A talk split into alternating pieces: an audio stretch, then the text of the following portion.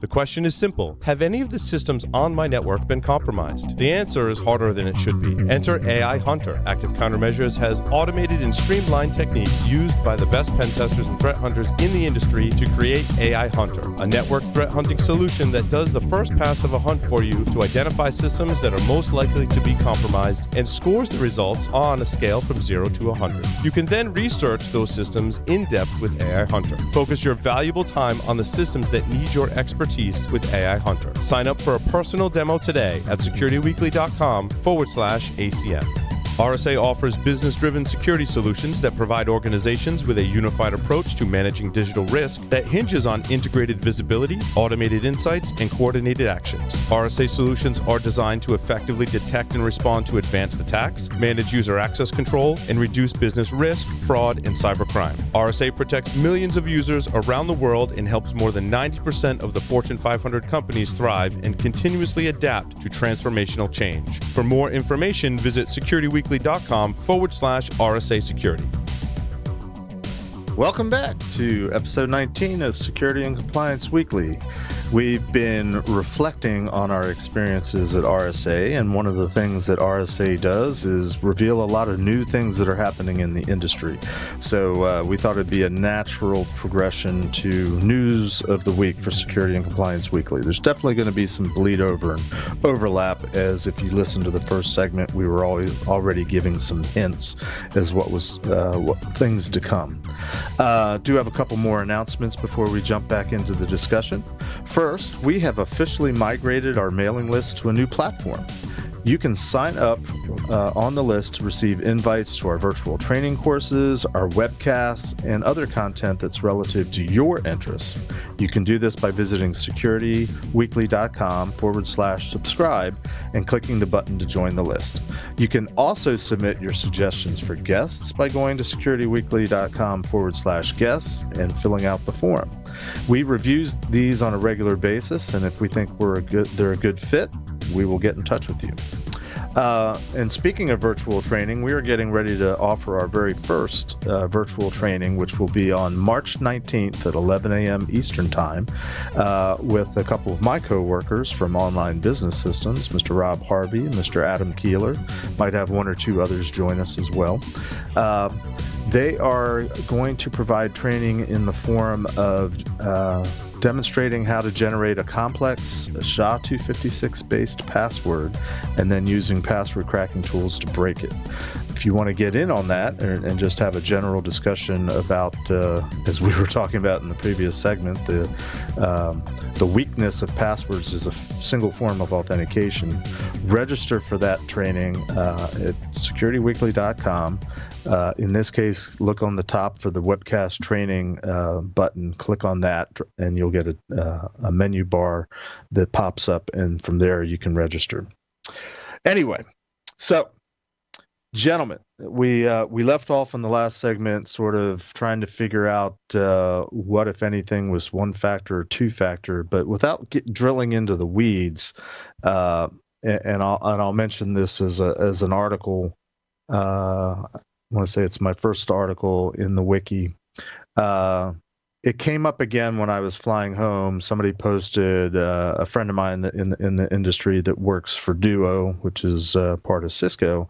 Um, they were quoted in a USA Today article talking about this whole concept of uh, replacing passwords with something better, which essentially is uh, it, you know to simplify things and not get into the details, substituting one form of authentication, which is something you know, traditionally a password, with another form of authentication, which is uh, typically a biometric, something that you you are, or perhaps a token or, or something like that that get, you get on a, a, um, uh, your smartphone through an application or whatever, which is um, something that you have. But again, my question is is you know do we as security professionals think that substituting the single form of authentication is inherently better as good as worse than uh, or are we in the wrong ballpark than what we've been saying the last couple years, which is no, don't do a single form of authentication, do two factor or what some people sometimes call multi factor authentication. Thoughts, anyone? We're not getting rid of passwords, period. Right? In the article, uh, Wolfgang, great guy, right? Uh, if you get a chance to meet him in a conference, definitely do so. If you hear him speak and go up to him afterwards. Wolfgang says, uh, uh, in here that within five years we should be able to get rid of passwords altogether and be able to unlock all of our utilities the same way we unlock our phone. And I am calling utter BS on that right? The reason being is that we have too many systems that are using using too many, yeah, right, using too many passwords, using too many different forms of uh, of uh, authentication, right? There's no way in five years. Now, ten to fifteen, maybe, but that's going to require phasing out of the antiquated systems, right? Can you install multi-factor authentication inside of DOS? We're going to cover uh, an article yes. about DOS here in a little bit. And yes, you can install multi-factor authentication inside of DOS because only 50 people still know how to use it because we're all old. Okay. It's like it's like Fortran and trying to find somebody that can that can code in Fortran for banks.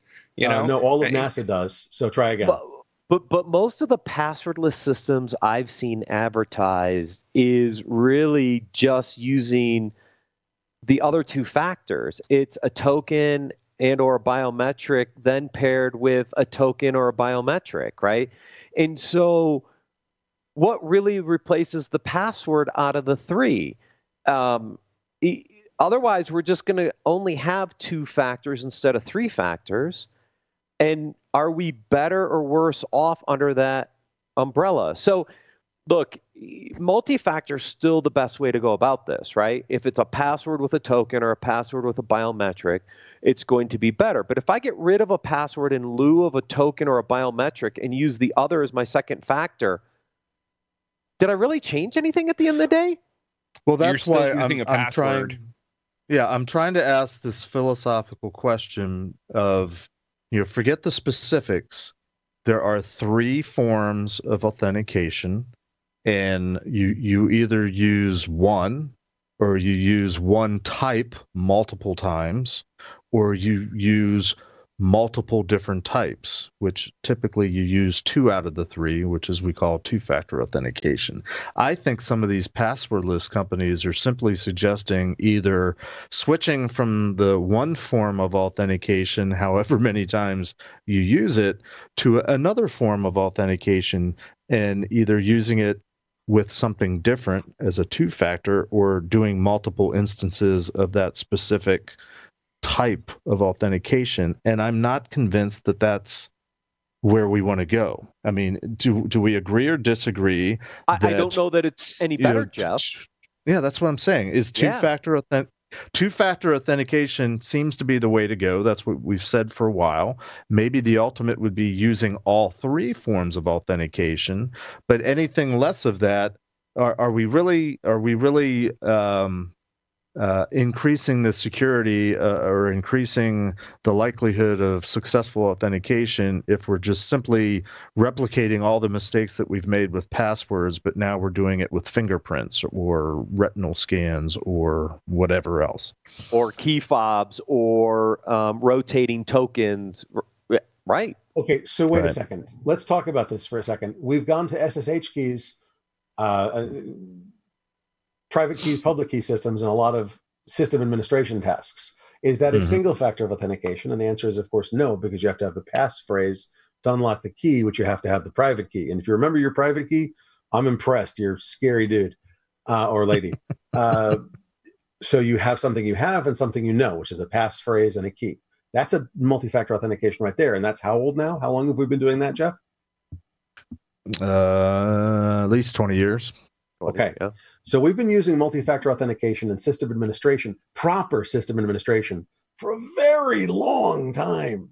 Or it's been mm. available for over 20 years. Yeah, not everybody has used not everybody's it, using and it. Probably everyone still doesn't use it. a lot of people still don't, but the good system administrators, the ones you want working on your places, on your stuff, they're using it, right? Okay. Valid? Yep. Yep. Okay. They're, so they're using said, it if they want to be multi- PCI compliant. Because it's a requirement. Right. Drink. For how long? Uh, actually, Jeff, I'm going to call on you. For how long has that been a requirement? That's been a requirement, I think, since the release of version three, which was in uh, 2013. Okay, so quite a few years now. Uh, seven years? Seven years, roughly? Seven, yeah, going on seven years. Yeah, seven years. That's been a requirement in PCI. So for the and PCI, as much as I joke about it, is a very nice standard that a lot of people follow for the very simple reason it's it's easy to understand, it's easy to use, it's it's very comprehensible. Okay. Uh, so for seven years, you've you've been required to use SSH keys, which are inherently multi-factor or two-factor authentication. There is no excuse not to use it. Uh, when YubiKeys are so widely available and so cheap, when you Google Authenticator is free, uh, there's just no reason. Period. End of story. Okay. Um, that's number one. Number two is: Are these companies screwing with multi-factor? Are they saying, "Well, it's multi, it's it's better than single factor. We're going to go passwordless because we're going to do your fingerprints like Clear, which I was busting on Matt about. Sorry, Matt, uh, or whatever." And but it's still it's single-factor authentication. They're just faking it. Okay, faking multi-factor. I don't know Yeah, what but the idea yeah, but is. yeah, but there's there's there's a bigger issue here. Passwords are just one method of trying to secure a system, right? There's so many other methods that need to be taken into account when you're talking about general security and doing the basics that passwords normally fall by the wayside. You know, even though they are such a critical component, you know, forced through the trees, they fall by the wayside. Well, and keep in mind that passwords are one form of authentication, and authentication is one aspect of securing your data. You know, so I, you know, again, trying to break it down to its component parts. I'm not trying to pick on any particular vendor or product or solution. Just asking the question, you know, if we all agree that just using passwords is bad, and I think we would all agree with that, isn't it equally as bad to just rely on a biometric? Yes. Uh, or or do Which you we get just- in? Yeah, which we just talked about with Clear, right? I mean, Yep. the reason Josh was busting me, it's still a single factor authentication mechanism. Here's the Right. real challenge in the space it's not the password by itself, it's that how do you make two factor authentication easy for everybody to use? Whether it's a password tied with a token and or tied with a biometric. I don't care which three you pick, but Mhm. two of those three have to be really easy to use to gain adoption. I think the biggest challenge here is we know passwords inherently are insecure, but whenever you add the second mechanism, whatever it is, it's not as easy to use and streamlined, and that is still the big challenge, which is why we don't see a lot of multi-factor authentication adoption. If we could make it simple and streamline it, then I don't care which two of the three factors you use, it just make it easy to use.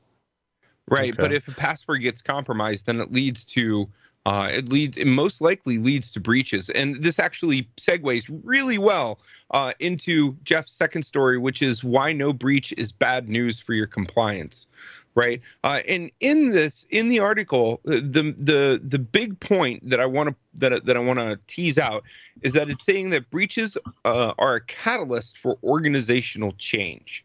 Right, uh, personally, in my own humble opinion, I don't believe that there is such thing as good or bad PR. PR is just PR.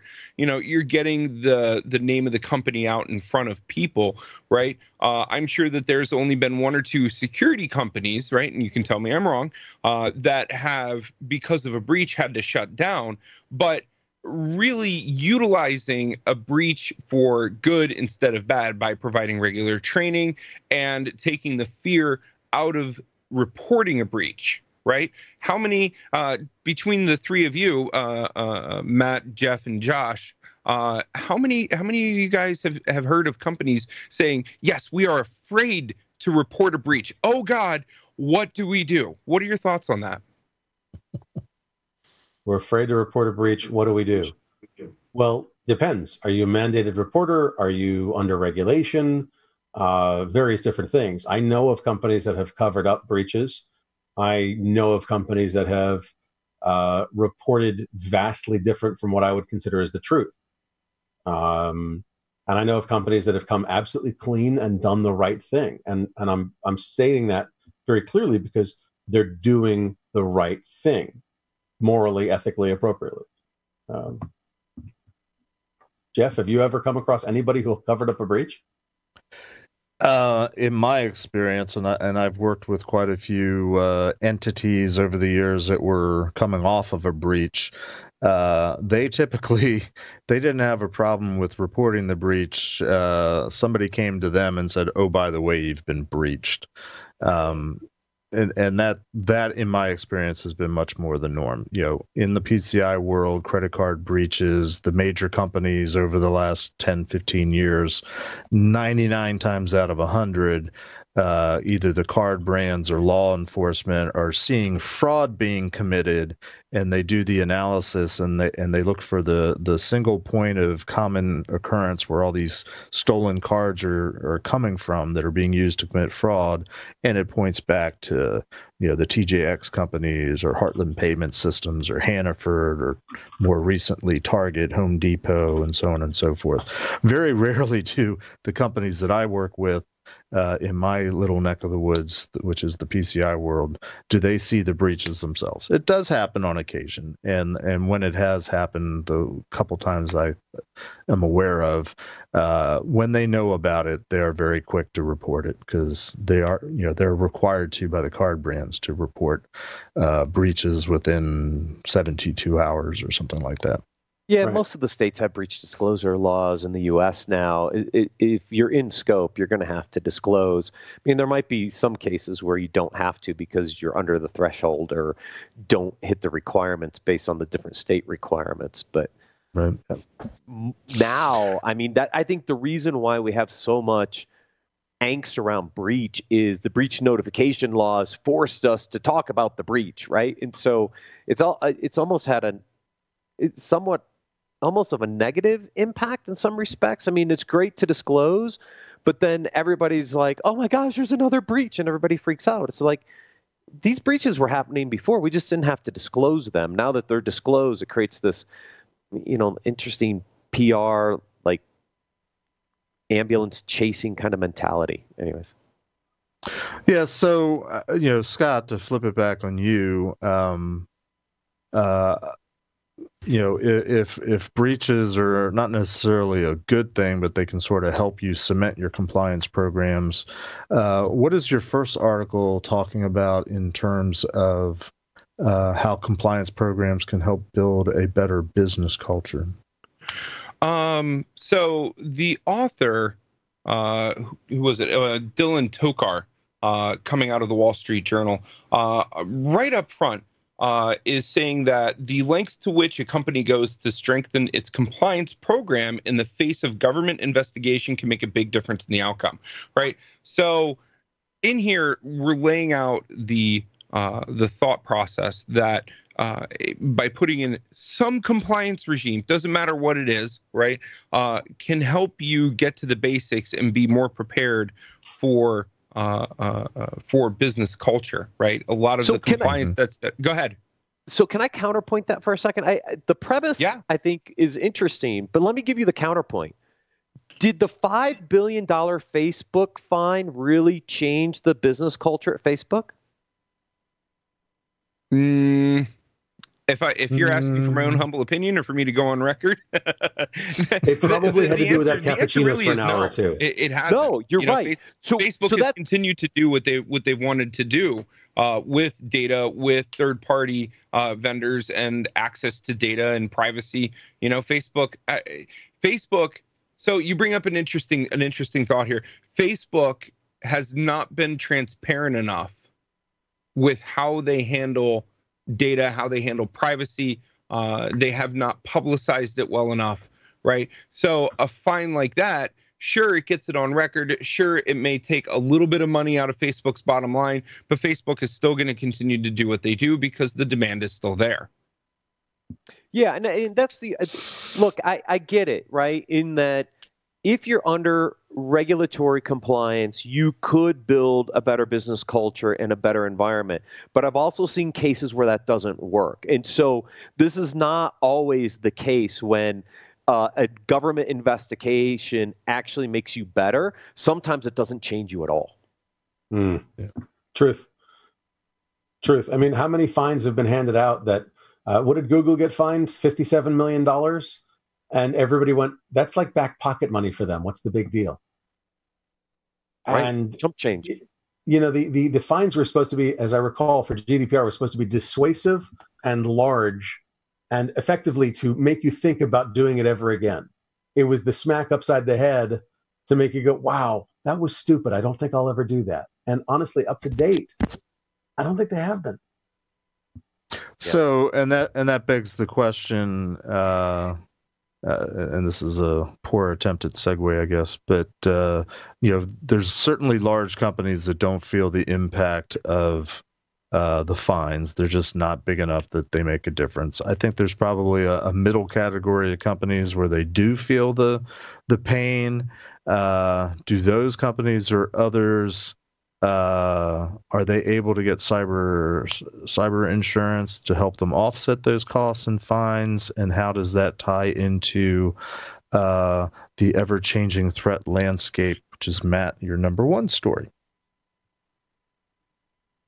Yeah, yeah I, I mean, we're seeing a rise of cyber insurance. We've talked about this on this show. We've we've definitely had some interesting conversations around it, right?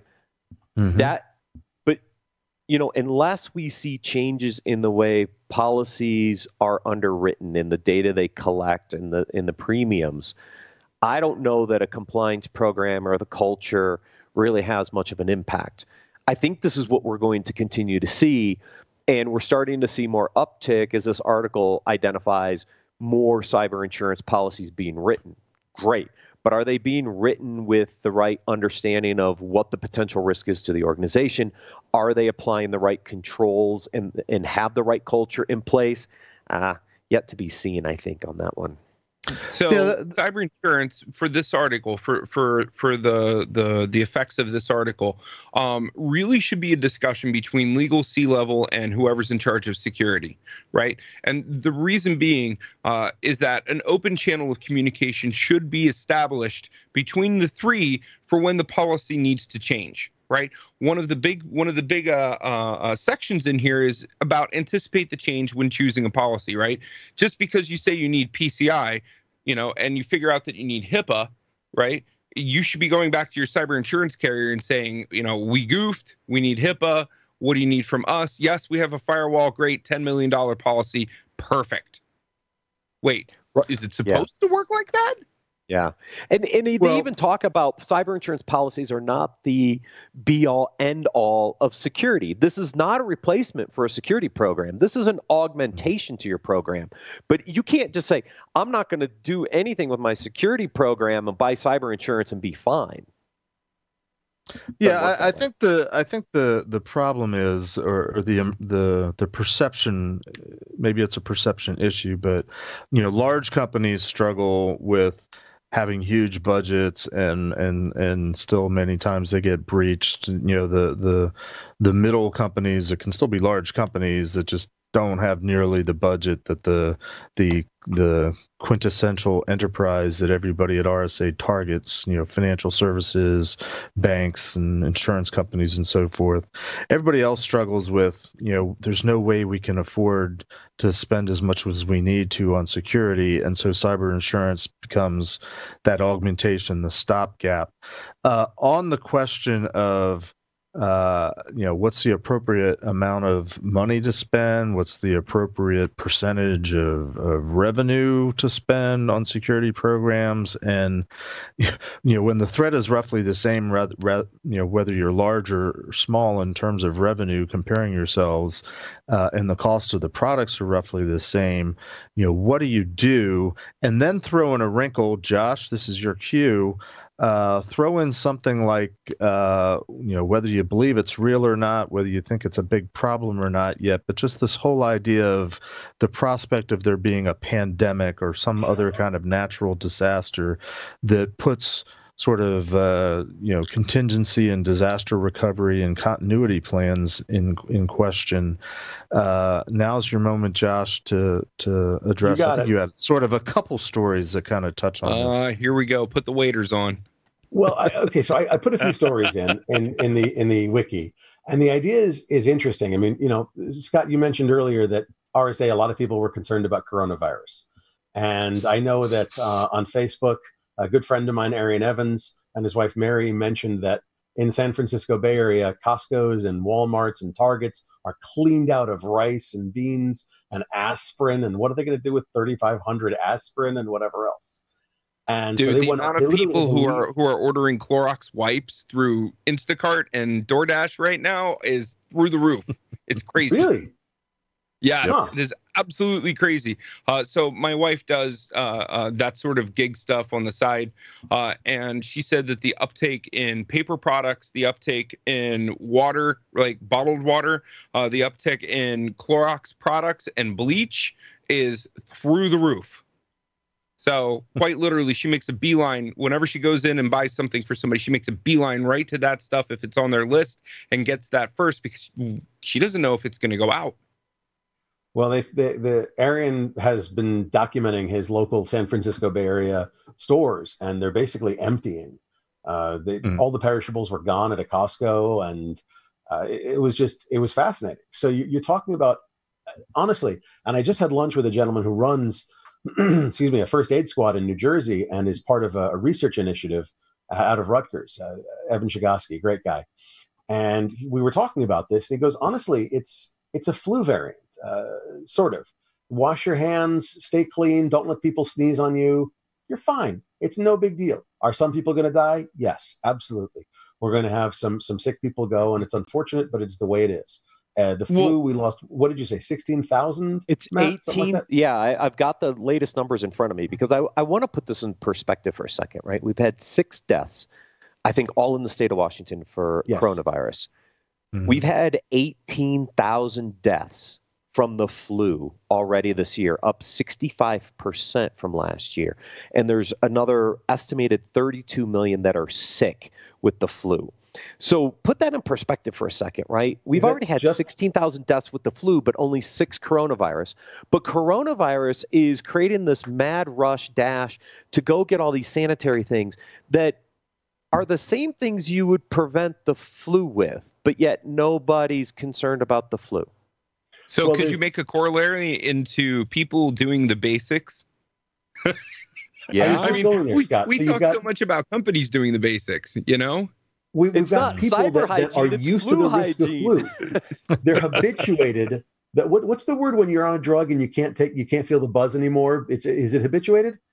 they're they're they're habituated to flu. They're they're they're used to that risk. That is a risk they understand.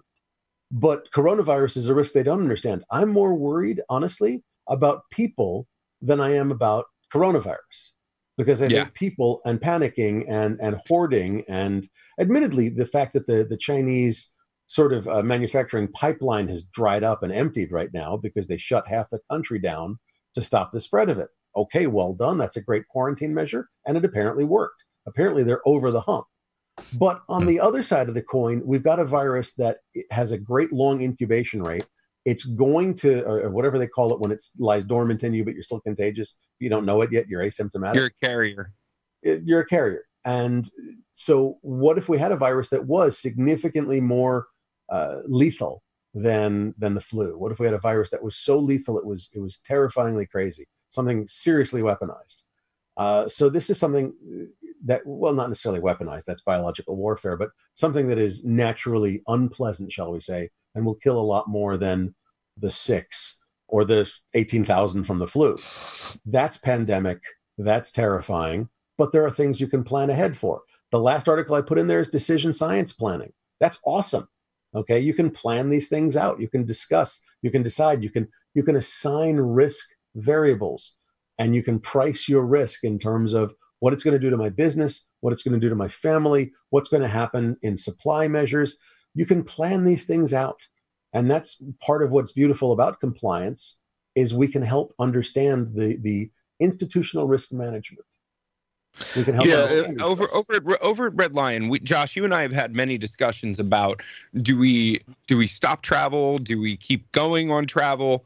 right? Uh, and that has led to uh, uh, us worrying about uh, uh, our conferences still going to be going on, right, Right. now Mhm. are we going to see a rise in virtual conferences are we going to see an uptake in uh, virtual conference platforms like skype like uh, zoom right uh, but i can tell you one of the sponsors of uh, uh, uh, that we talk about at the top of the the first segment, InfoSec World, is still going on. It is still happening. Uh, you know, we've been in constant contact with them, uh, and they are pushing forward. So, for those of you who are wondering if it's still going to happen, if we're still going to throw the CTF, if you still want to get involved, the answer is yes. Great. So to, to try to wrap this up, uh, it's been an interesting discussion, and I, and I think Scott, you, you had said probably best that there, well, and we're all echoing it that uh, you know, uh, in in terms of sort of disaster planning and in terms of whether there's a, a world health crisis or a regional health crisis, if you're doing the types of things that you should be doing, you're you're you're as well prepared as you can be. Much like in the security and compliance world, compliance tells companies to do the basics, do the sort of the basic hygiene of security, and if you're doing all those things, uh, you know, it's it's not that you shouldn't panic or shouldn't be concerned, but you are as prepared as you should be for whatever that that thing is that that uh, you you either know the risk or don't know the risk that's coming around the pipe.